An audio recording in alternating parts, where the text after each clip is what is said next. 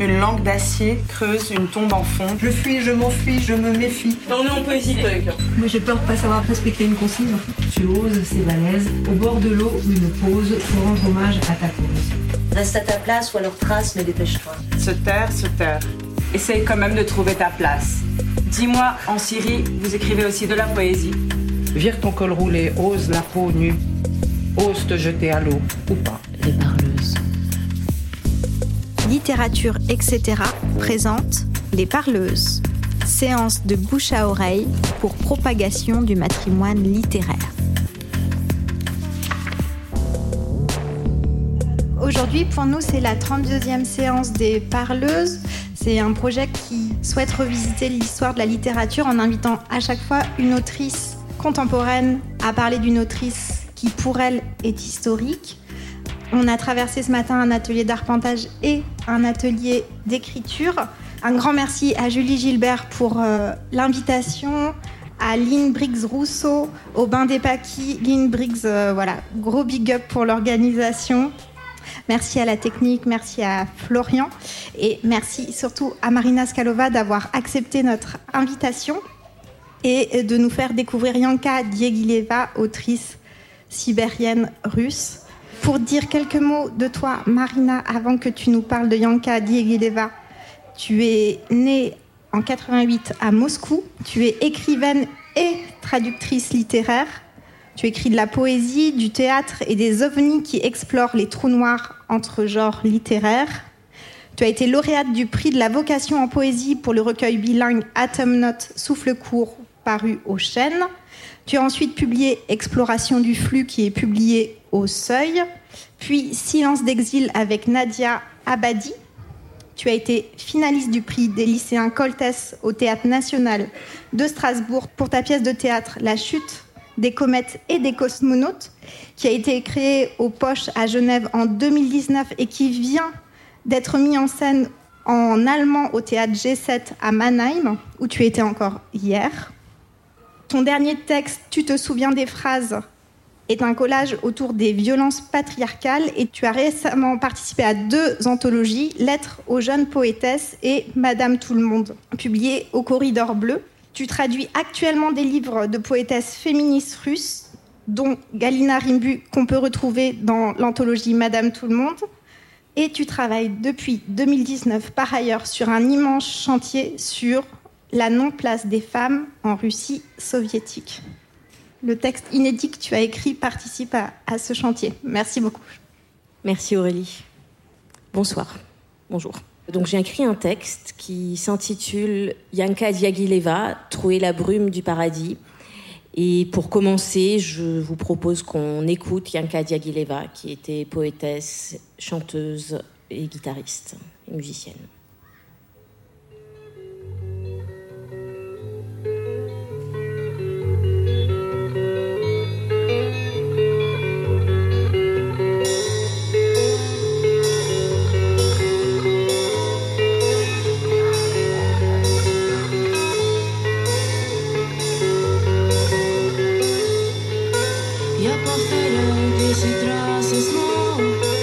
J'ai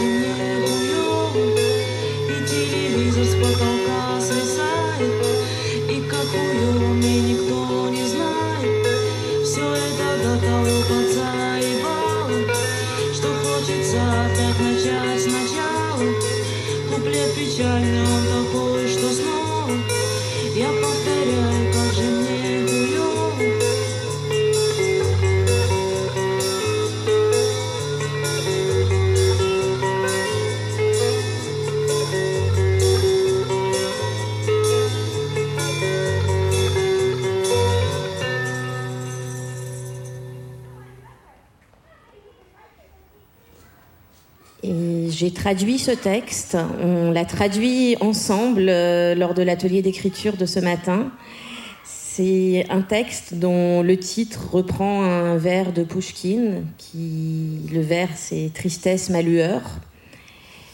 Et ensuite, euh, je le répète mille fois et encore, personne ne sait que j'en chie à mort.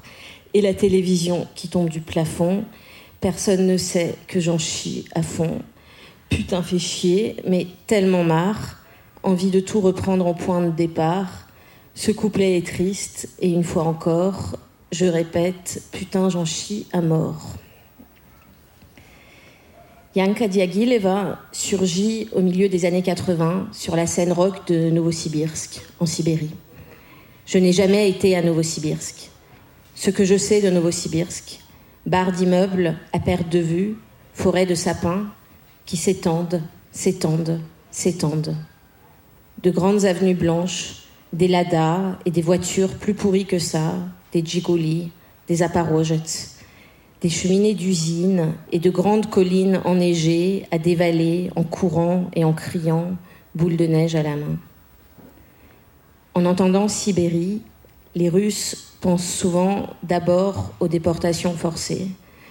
Staline a dépeuplé les grandes villes soviétiques en envoyant ceux que l'on soupçonnait de liberté de penser, les présumés ennemis du peuple, dans les camps de travail des confins du territoire. Staline a peuplé la Sibérie en dépeuplant d'abord l'Ukraine et la Biélorussie, en envoyant les soi-disant koulaks, grands paysans accusés de saboter les récoltes, laborer ces terres éloignées. Staline a aussi peuplé la Sibérie en y bannissant les peuples qu'il voulait chasser pour des raisons ethniques, les Tatars, les Tchétchènes, les Ingouches, les Kalmouks, les Balkars, les Taratchaïs, les peuples baltes, les Allemands, les Polonais, les Finnois, les Coréens, déportés dans une grande violence, condamnés à travailler dans la métallurgie, la production de machines industrielles, puis le nucléaire. Ils réservaient l'extraction des métaux aux détenus des camps de travail. Un territoire pas fait pour y vivre, caniculaire l'été, dont les températures descendent jusqu'à moins 30, moins 40 l'hiver, où siégeait la production industrielle soviétique, où siège toujours la production industrielle russe. Usines chimiques, usines thermiques, usines d'étain, usines de concentrés chimiques produisant du combustible nucléaire, usines d'équipements miniers et mécaniques, usines de dispositifs optiques, usines de sacs à plastique, stations hydroélectriques, usines académiques aussi, avec la cité universitaire d'Acadème Gorod et sa myriade de facultés. L'air manque, la fumée, encombrée de métaux lourds et déchets chimiques, emplit l'atmosphère et bouche les voies respiratoires. Les villes sibériennes sont des colosses de plusieurs millions d'habitants, des villes périphériques de la taille d'une capitale européenne. Yanka Diagileva est née en 1966. C'est l'année de naissance de mes parents et j'aimerais réussir à en dire autre chose détacher cette année de ses connotations privées qui ne disent rien à personne sauf à moi. En 1966, Gagarine est déjà revenu de son premier tour dans l'espace. Il commence à grossir et on le rétrograde. Il devient la doublure d'un autre cosmonaute.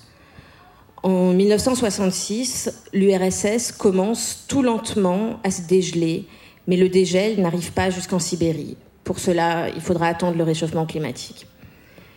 Mes parents naissent à Moscou dans une famille d'ingénieurs.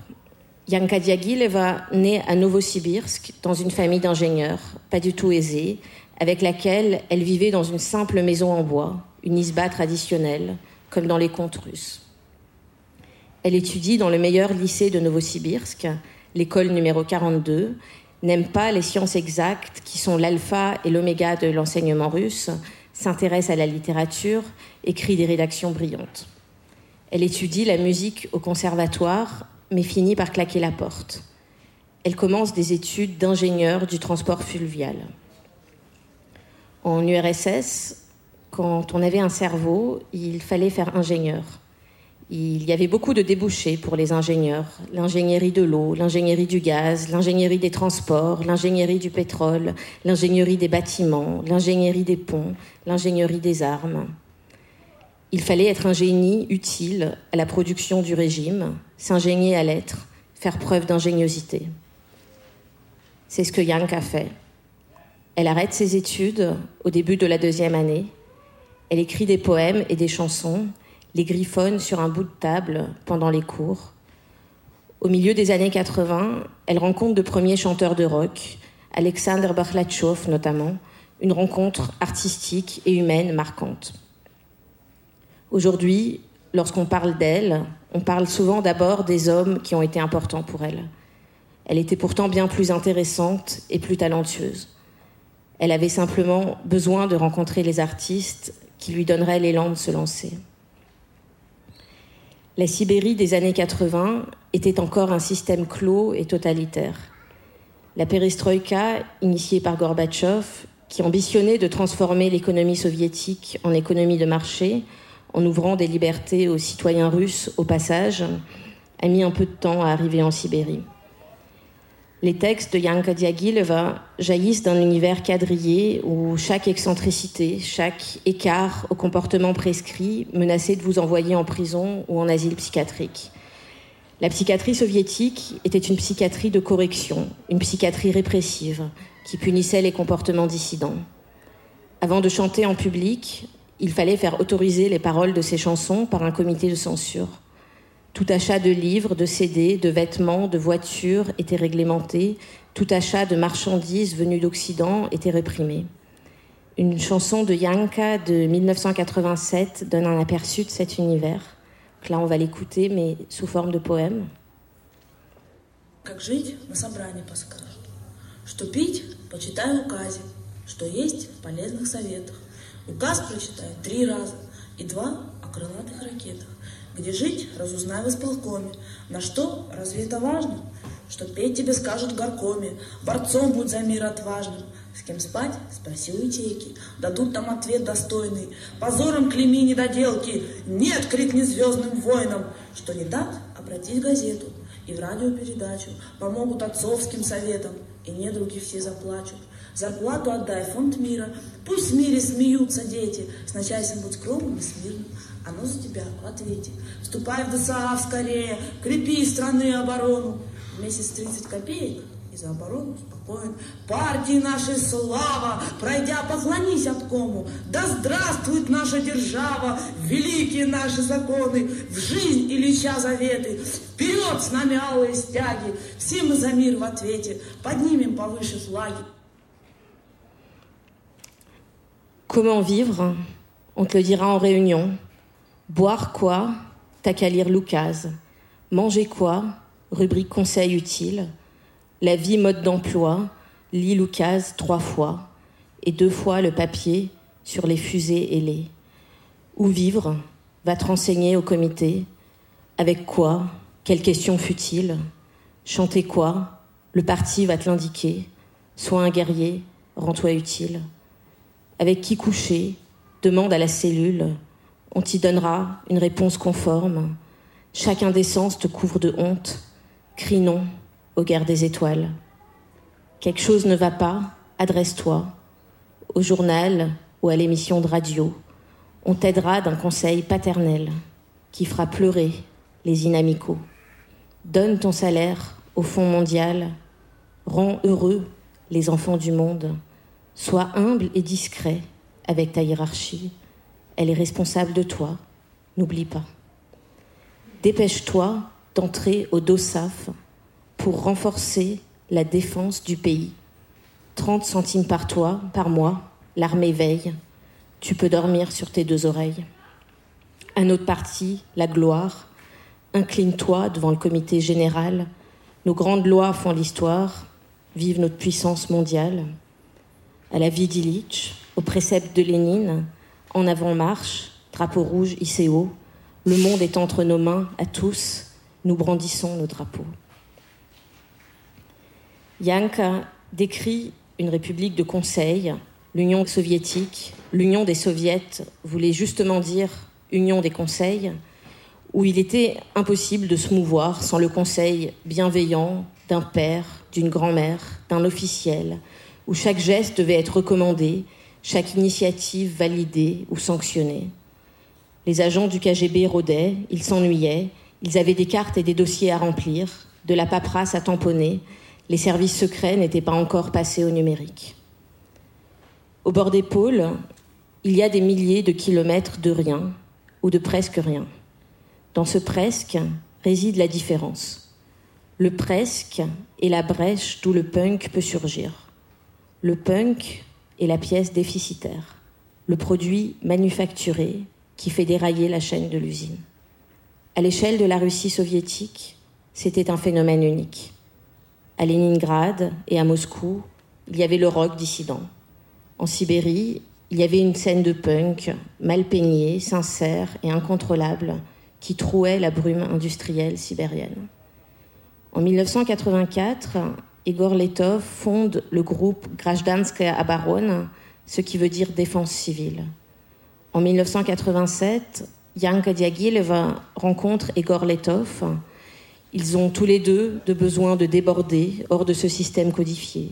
Ils écrivent, font de la musique ensemble, voyagent aux quatre coins de l'Union soviétique, se donnent en concert dans des appartements, jouent dans les cuisines, dans les caves.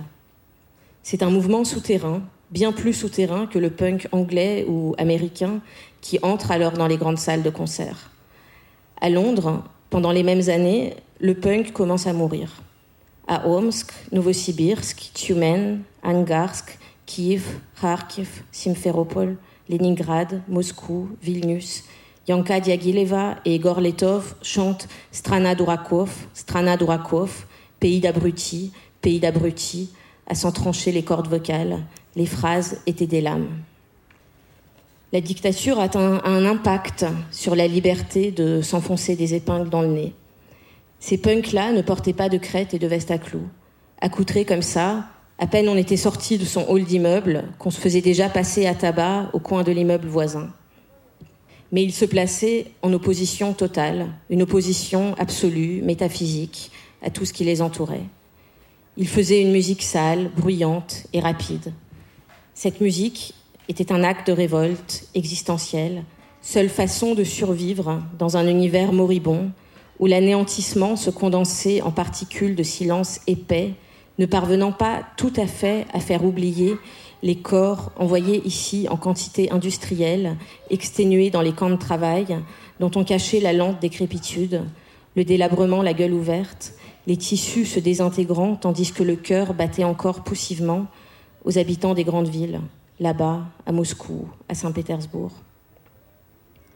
Cette région où la violence politique était partout, palimpseste de cadavres, décomposés sous les forêts de pins.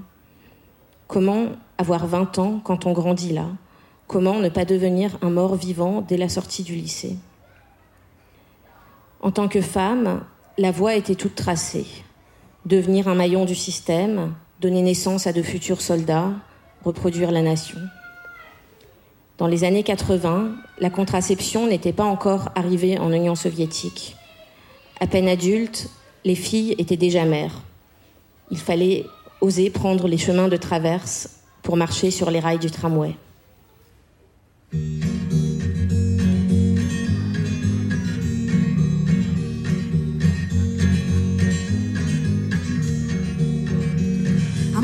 Тобою погуляем по трамвайным рельсам. Посидим на трубах у начала кольцевой дороги. Нашим теплым ветром будет черный дым с трубы завода.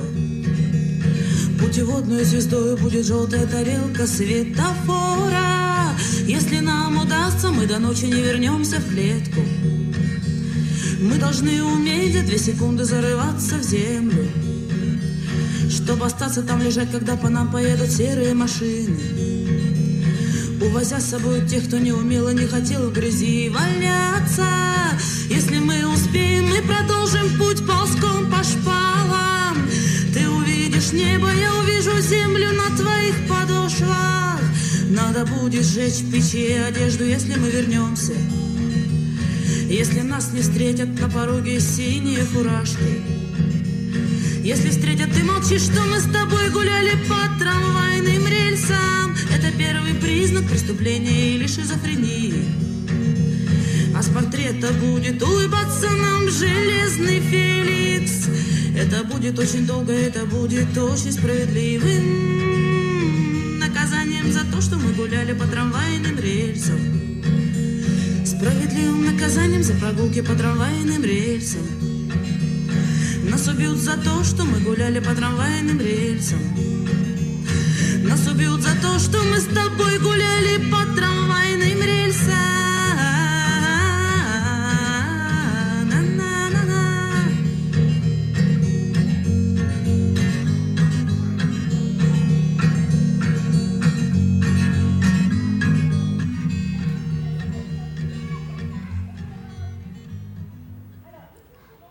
sur les rails de tramway. Toi et moi, on ira se promener sur les rails du tramway. On s'assira sur les tuyaux au début de la route du périph. Notre vent chaud sera la fumée noire des cheminées d'usine et notre étoile du berger, le feu rouge avec son phare orange. Si on y arrive, avant cette nuit, on ne rentrera pas dans nos cages. En deux secondes, on doit être capable de s'enfouir sous terre. On restera couché, on se fera rouler dessus par les voitures grises. Elles emporteront ceux qui ne savent pas se prélasser dans la crasse. Si on a le temps, on continuera à glisser sur les traverses. Tu verras le ciel et je verrai la terre depuis tes semelles. Si jamais un jour on rentre, faudra brûler toutes nos fringues. Si une camionnette bleue ne nous ramasse pas sur la route. S'ils viennent, ne dis pas qu'on s'est promené sur les rails du tramway. Ce sera le premier signe d'infraction ou de schizophrénie. On aura droit au portrait souriant de Félix de Fer Dzerzhinsky. Ce sera très long ce sera sûrement très juste. Une punition pour nous être promenés sur les rails du tramway, la juste punition pour avoir marché sur les rails du tramway. On nous tuera pour nous être promenés sur les rails du tramway. On nous tuera pour nous être promenés à deux sur les rails du tramway. Yanke Diagileva est la seule femme dans l'univers du punk sibérien, la seule, loin à la ronde. Elle s'impose dans un monde peuplé d'hommes exclusivement qui font parader leur voix rauque et musclent leur virilité derrière leurs instruments. Dans ce monde, on attend de Yanka qu'elle prépare le thé et passe la serpillière. Yanka refuse de préparer le thé et de passer la serpillière. Elle s'assoit parmi les mecs avec sa guitare acoustique et elle chante ses chansons. Elle le fait avec grâce, elle boit des coups, elle s'entend bien avec tout le monde. On l'appelle Chachatushka, la rigolarde ou la ricaneuse, ça devait dépendre des jours. Mais son talent est si évident qu'il éclipse le reste. C'est une tempête solaire, la lumière si forte qu'elle vous emporte dans son tourbillon. Ses chansons font entendre une poésie étrange et énergique, ciselée sous l'influence des étoiles de la poésie russe, Marina Tsvetaeva, Anna Akhmatova. Yanka Diagileva écrivait avant que l'écriture objective n'arrive jusqu'en Russie. Personne ne corrigeait les métaphores de Yanka Diagileva. Ces images étaient des fulgurances où la saisie du monde par le prisme des sonorités de la langue était créatrice de sens. Elles étaient à la fois construites et sauvages. Elles étaient nourries par le futurisme, le symbolisme, les grands ismes de la poésie russe. Et en même temps, elles n'en avaient rien à foutre. Elles faisaient du punk. Ce sont des étoiles qui tombent du ciel, les mégots de l'étage du dessus. Assise là, en chemise grise, je contemple par la fenêtre mère patrie, civilisation de Russie. Ce sont des formes tragiques, des formules et des signes. Savoir un signe et cruauté de ces villes de débauche, les chauffeurs de taxi fiers, au rythme de la musique. En chemise grise, le vent me grise, je n'ai pas pitié de la patrie. Avec Egor Letov, ils sont les éléments déclassés. C'est le titre d'une chanson que Yanka Diagileva écrit pour le groupe Grajdanskaya Baron, Défense civile, l'une des rares chansons présentées comme une chanson en duo. Assez vite, leurs disputes deviennent explosives, le couple vit sans cesse au bord de la rupture. Yanka cherche à monter son propre groupe et à développer son projet en solo. Du punk, elle garde l'intensité, la décharge d'énergie à une puissance maximale. Ses chansons mêlent le rock et le folk. Dans ses paroles, dada et réalisme magique se rencontrent. Sa poésie est un feu d'artifice. Ce sont les cris fusant la nuit, à l'heure où on vous impose de dormir, entrecoupés d'aboiements, de feux de joie. Cela ne veut pas rien dire. Parfois le sens est là, parfois il se désagrège. Ça fait partie de la poésie. Ça fait plus de cent ans qu'on vous le dit. Meute de loups, ouvrez la voie. Chien de chasse, hors des bois. Mur saint de toi, nuit de clair-obscur, laisse-moi devenir une belle ordure. Être un animal à la fourrure nerveuse, devenir maelstrom aux eaux boueuses, crever de faim ou bouffer. Être une petite conne ou penser. Tiens, un balai, hop, je file en ville, dehors. où les ponts sont faits de pierre et d'or, un bon lieu où mourir, peut-être de faim, peut-être de froid. Les textes de Yank ne sont pas toujours transparents. Leur écriture est décousue et certains liens de causalité peuvent parfois paraître obscurs. Leur logique est d'abord sonore. Par exemple, dans le poème que je viens de lire, faim se dit golot en russe et froid se dit holot. Il y a, là c'est à une lettre près, et il y a des rimes, des assonances, des allitérations, et surtout une extrême attention à la musicalité de la langue et un travail sur les sonorités des mots russes. Le passage d'une phrase à la suivante se fait souvent à une seule lettre près. Jean-Baptiste Parra, qui a aussi traduit des poèmes de Yanka Diagileva, disait Face à un poème, on est face à un incendie, on ne peut pas tout sauver. Les vers de Yanka sont d'une telle concision qu'ils imposent parfois de trancher entre le son et le sens. Yanka Diagileva est la reine de l'antistrophe. Ces vers sont des sortes d'anagrammes, souvent composés de deux parties, où elles permutent deux lettres ou deux mots. Des portes fermées aux animaux enterrés. Essayez de dire ça en français en changeant simplement deux lettres entre la première et la deuxième proposition des portes claquées aux clapiers de bêtes tuées, ou des portes qu'on claque aux bêtes qui claquent, ou des portes claquées aux bêtes clamsées, ou des portes claquées aux bêtes trappées, ou des portes qu'on claque aux cohortes qu'on plaque. Des phrases en deux parties, faites de presque les mêmes mots, à quelques lettres près. Finalement, je choisis des terres embêtées aux bêtes enterrées. Tant pis pour les portes fermées, qu'elles le restent. Je garde les animaux enterrés et le procédé d'inversion sonore. Le sens bouge un peu.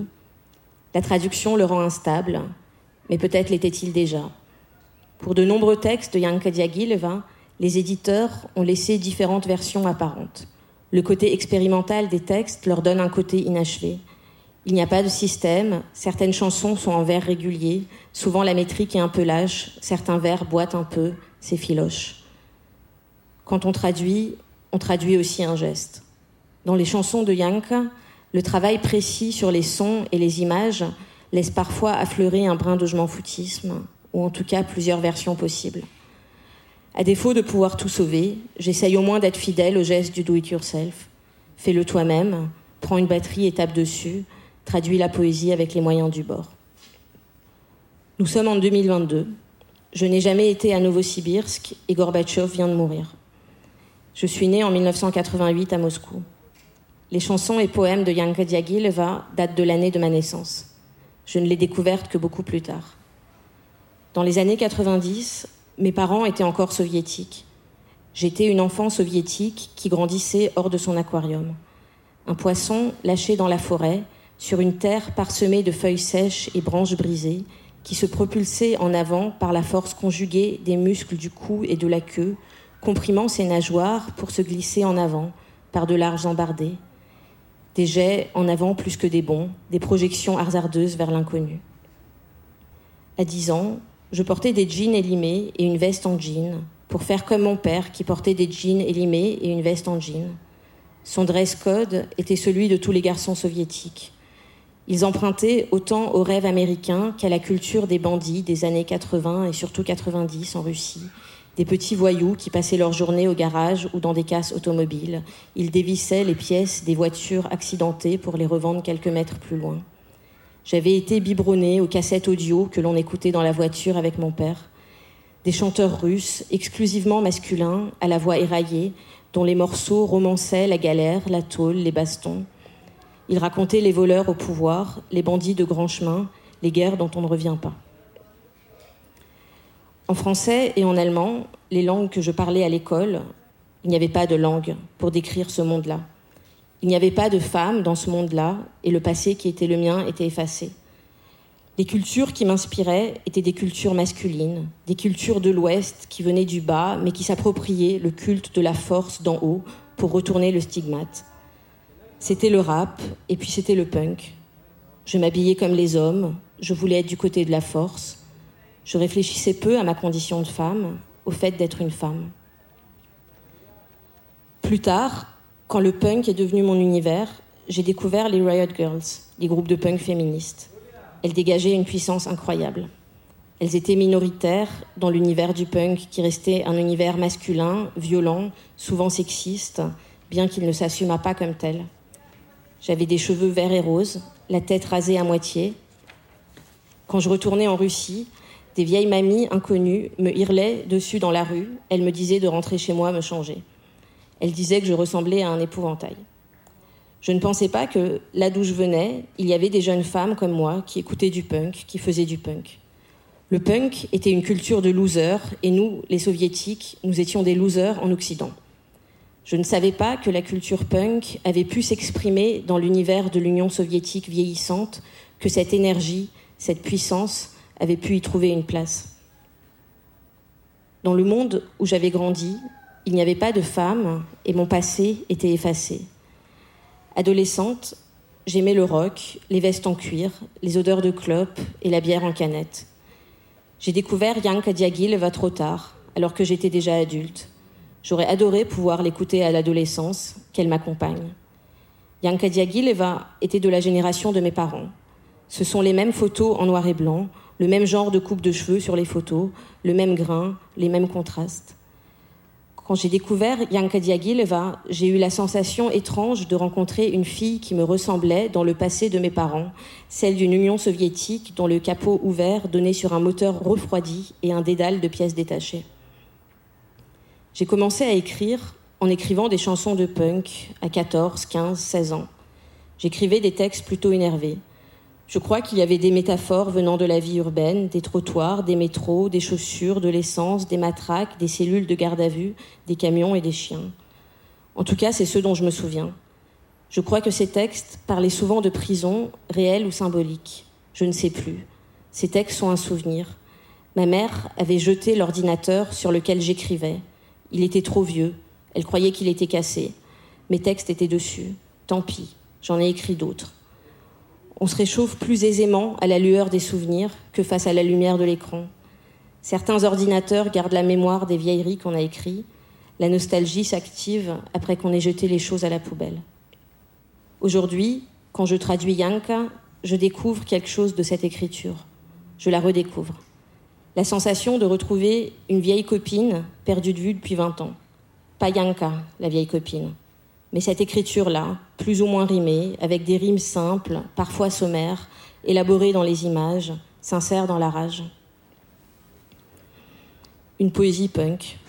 La mienne était entrecoupée de décrochements lyriques qui ne cadraient pas du tout avec le délire général. Celle de Yanka est plus subtile. Elle évoque les nuits où l'on court sur l'asphalte, les grands rires qui percent le silence des cités dortoirs, les vadrouilles. Elle est traversée d'éclats, de bruits de tessons, de postes frontières, de gyrophares, de visions fulgurantes, d'éléments fantasmagoriques, d'êtres mythologiques. Elle donne envie de marcher sur les fils électriques. Ces textes emplissent l'espace étriqué où elle vit, où la pensée n'existe qu'entre des bornes étroites et où un esprit bien formé, capable d'exercer une pensée critique, vous envoie droit derrière les barreaux.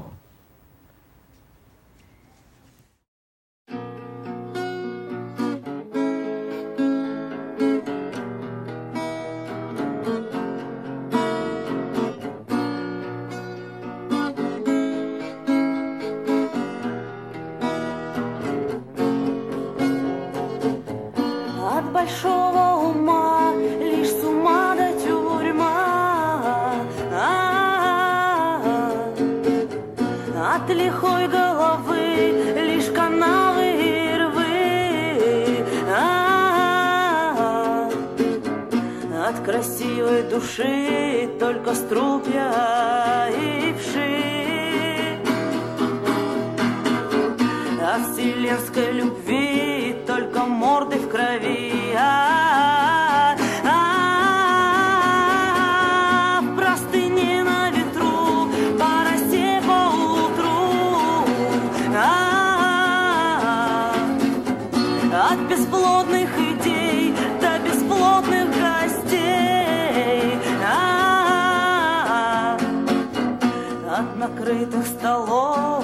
до пробитых голов. От закрытых дверей до зарытых зверей.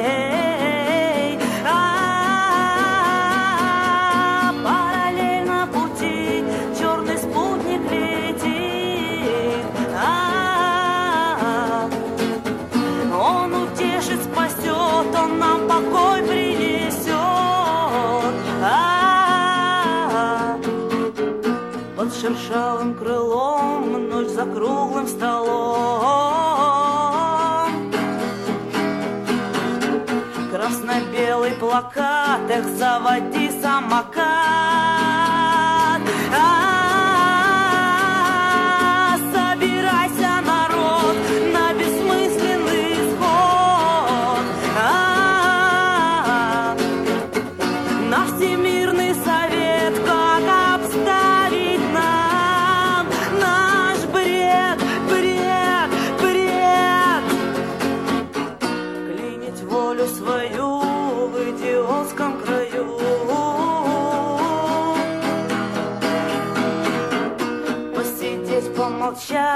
По столу постучать.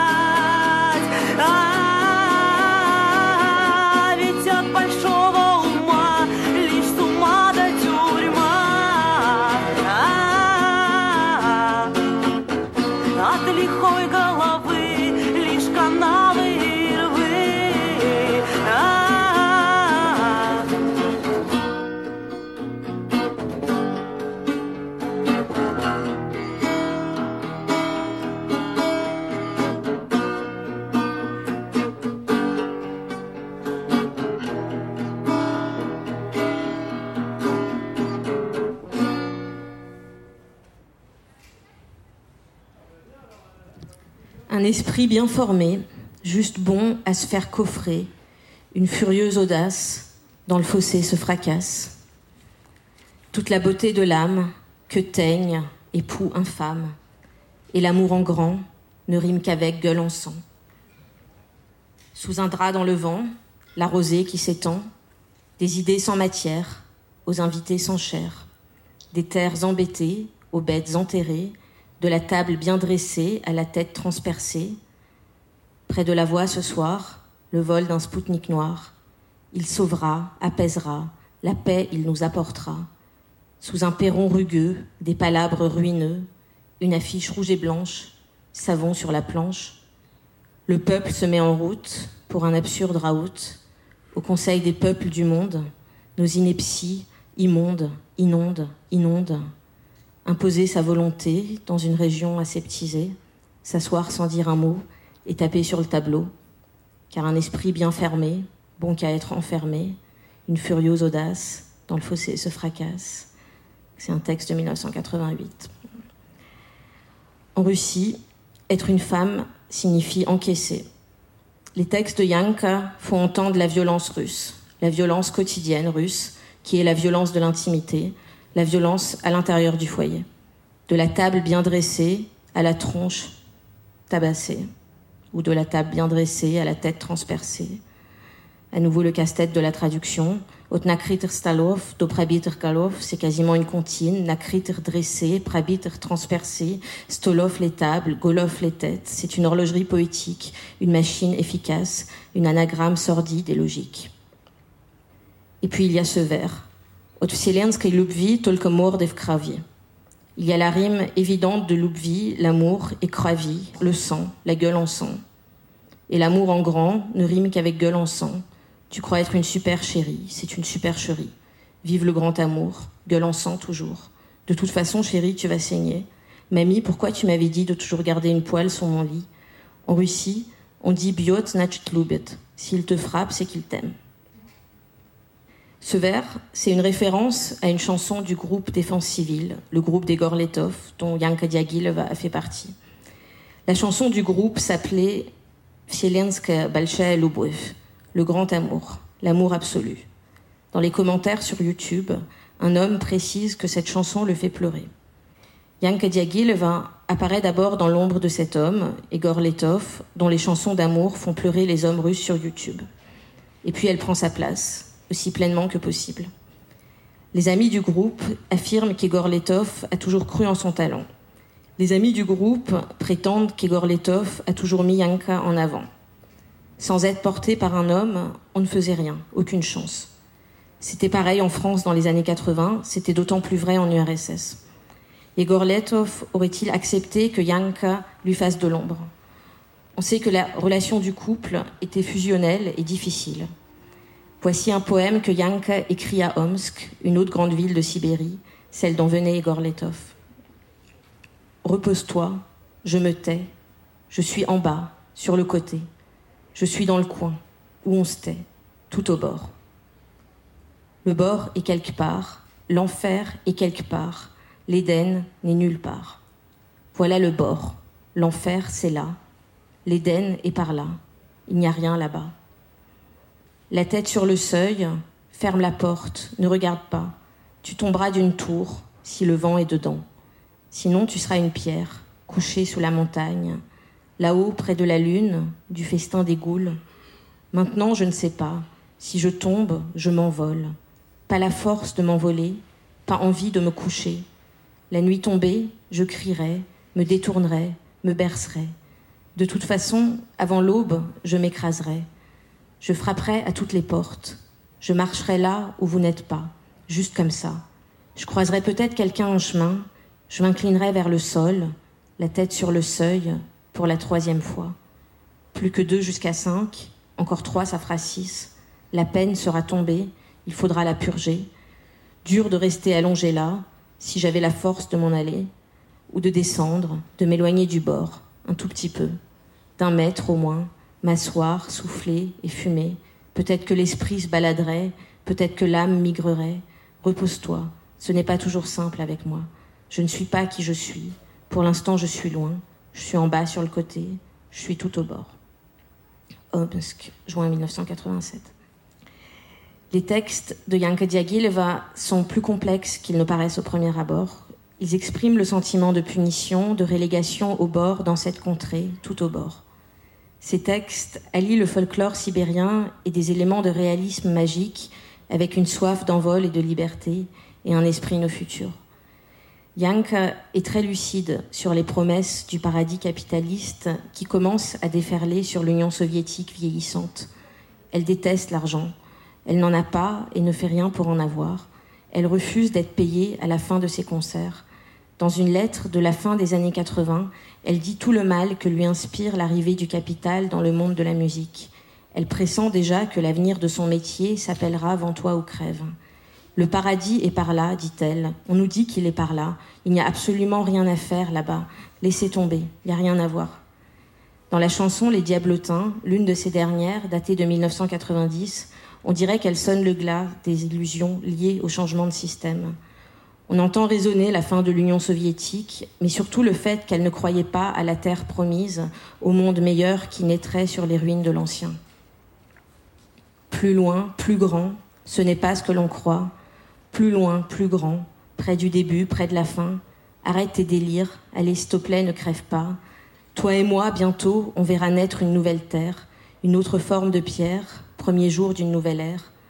Oh les nouveaux jouets si beaux que nous amène Tata, mais à l'hôpital l'enfant est malade, il est mourant.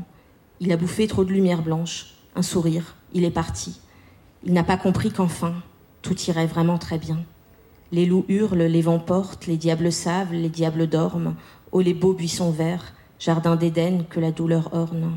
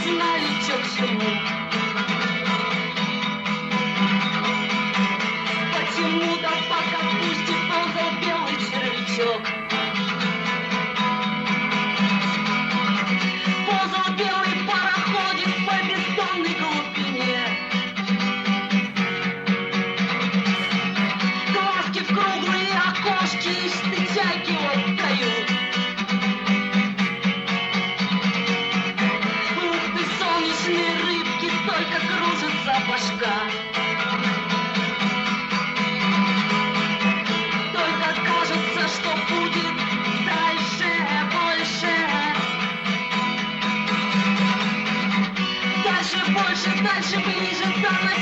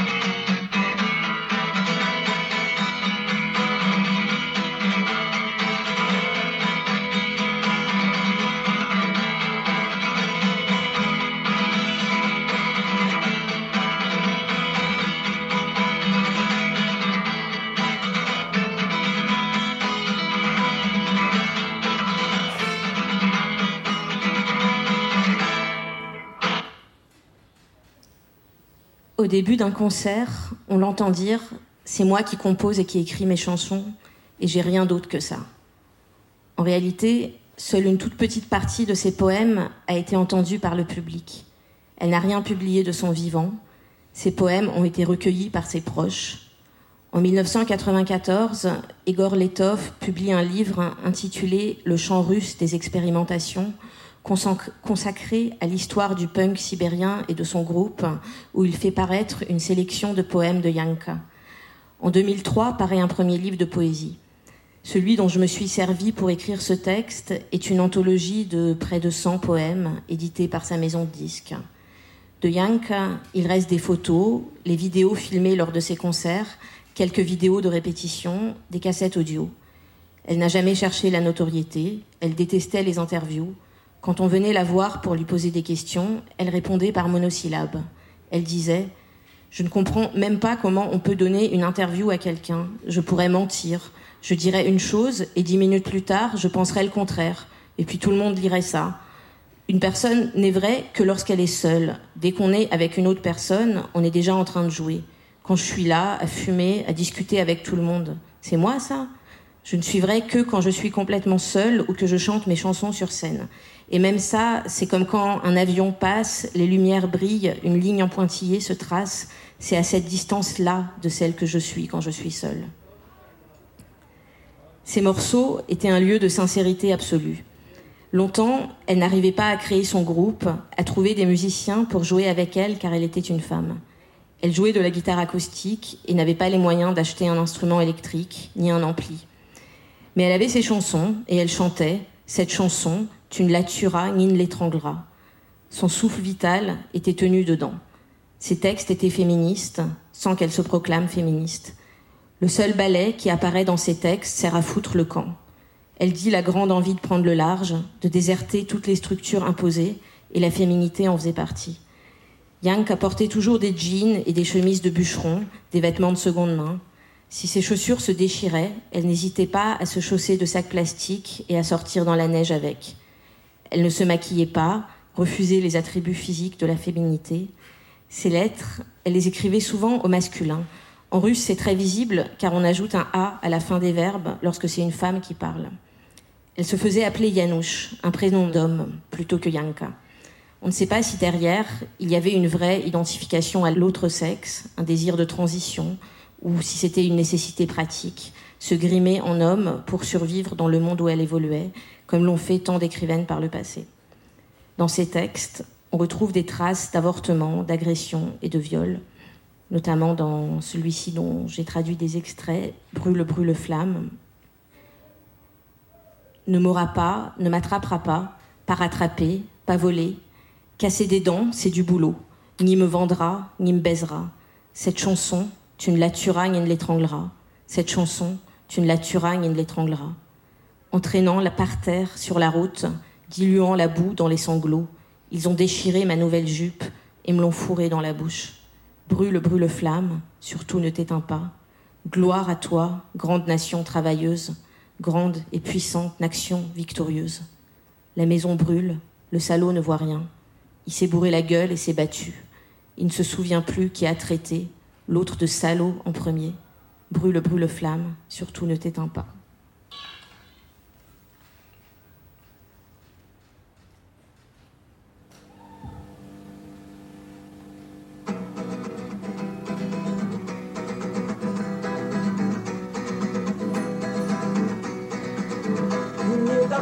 Догонишь, не поймаешь, не догнав, не воровали, без труда не выбьешь зубы, не продашь, не наебешь.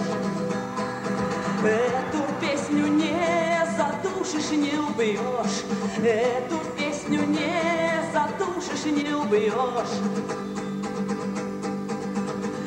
Дом горит, козел не видит, дом горит, козел не знает, что козлом на свет родился за козла и отвечать. Гори, гори, ясно, чтобы не погасла, гори, гори, ясно, чтобы не погасла. На дороге я валялась, грязь слезами разбавляла, разорвали новую юбку, да заткнули ею рот. Славься, великий рабочий народ, непобедимый могучий народ. Дом горит, козел не видит, он напился и подрался, он не помнит, кто кого козлов впервые обозвал. Гори, гори, ясно, чтобы не погасла, гори, гори, ясно, чтобы не погасла.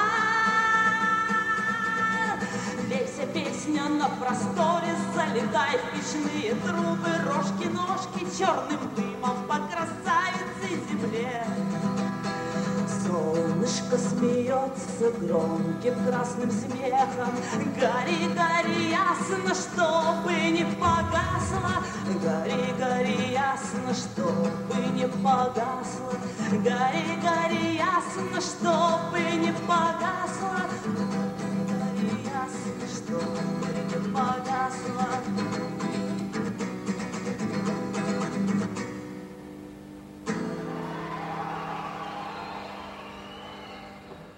Le brûle, brûle, flamme, surtout ne t'éteins pas, rappelle le fameux It's better to burn out than to fade away de Kurt Cobain. Yanka Diagileva est morte en 91, à 24 ans. Elle est partie marcher dans la forêt et n'est plus revenue. Yanka Diagileva est morte en 1991, à 24 ans. Elle n'a pas vu l'Union soviétique tomber en morceaux. Moi, le 1er avril 1991, je quitte la Russie avec mes parents et j'arrive à l'aéroport Charles de Gaulle, près de Paris, quelques mois avant que l'Union soviétique ne tombe en morceaux. Le 9 mai 1991, Yanka Diagileva quitte l'isba familiale. La journée était épuisante. Elle vient d'arriver. La voilà face aux reproches de son père.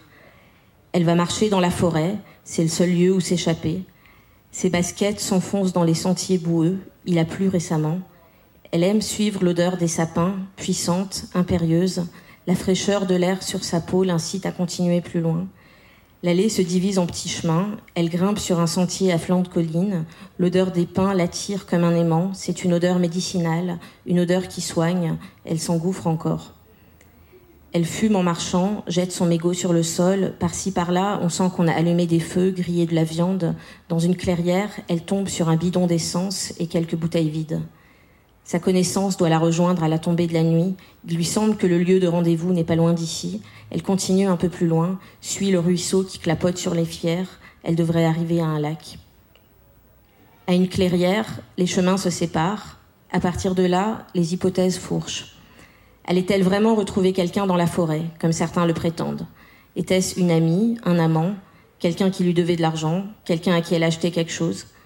Peut-être aussi qu'elle était seule, comme le disent d'autres, et qu'elle a croisé un groupe de voyous ivres. C'est une hypothèse souvent retenue, bien que la police ait privilégié la piste du suicide, la plus confortable, pour suspendre l'enquête. Igor Letov a prétendu qu'on avait trouvé des traces de blessures sur son corps. Il a souligné que dans ses poumons, il n'y avait pas d'eau, ce qui pousserait à croire qu'elle ne s'était pas noyée, mais qu'on l'avait tuée avant de l'acheter dans l'eau. Le corps de Yanka Diagileva a été retrouvé dans un lac une semaine après sa mort. Il n'y a rien à romancer, même si morte jeune, tout est là pour en faire un mythe. On l'appelle la Patty Smith russe, mais Patty Smith est encore vivante. Sa mort nous dit surtout qu'une femme libre ne vit pas longtemps en Russie. On ne sait pas qui Yanka fuyait et qui elle a rencontré.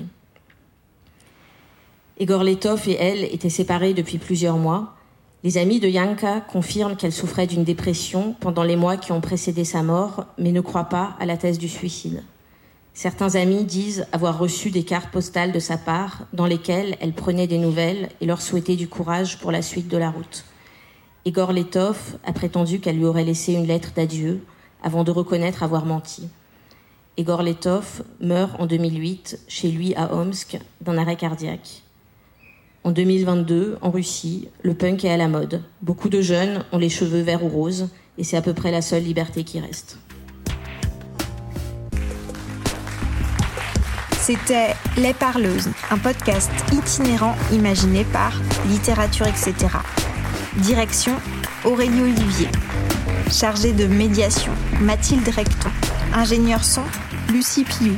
Prise de son, Pauline Guiffard marraine des parleuses, Chloé Delhomme. Et merci spéciaux à Pascaline Mangin, Anna Rizzello, François Annick, Virginie Leblanc, Jérémy Vermersch et Gilles Varembourg. Merci beaucoup. Les Parleuses, un projet soutenu par la SOFIA, la Fondation Yann Michalski, la DRAC Île-de-France, les régions Hauts-de-France et Île-de-France, la métropole européenne de Lille et la ville de Lille.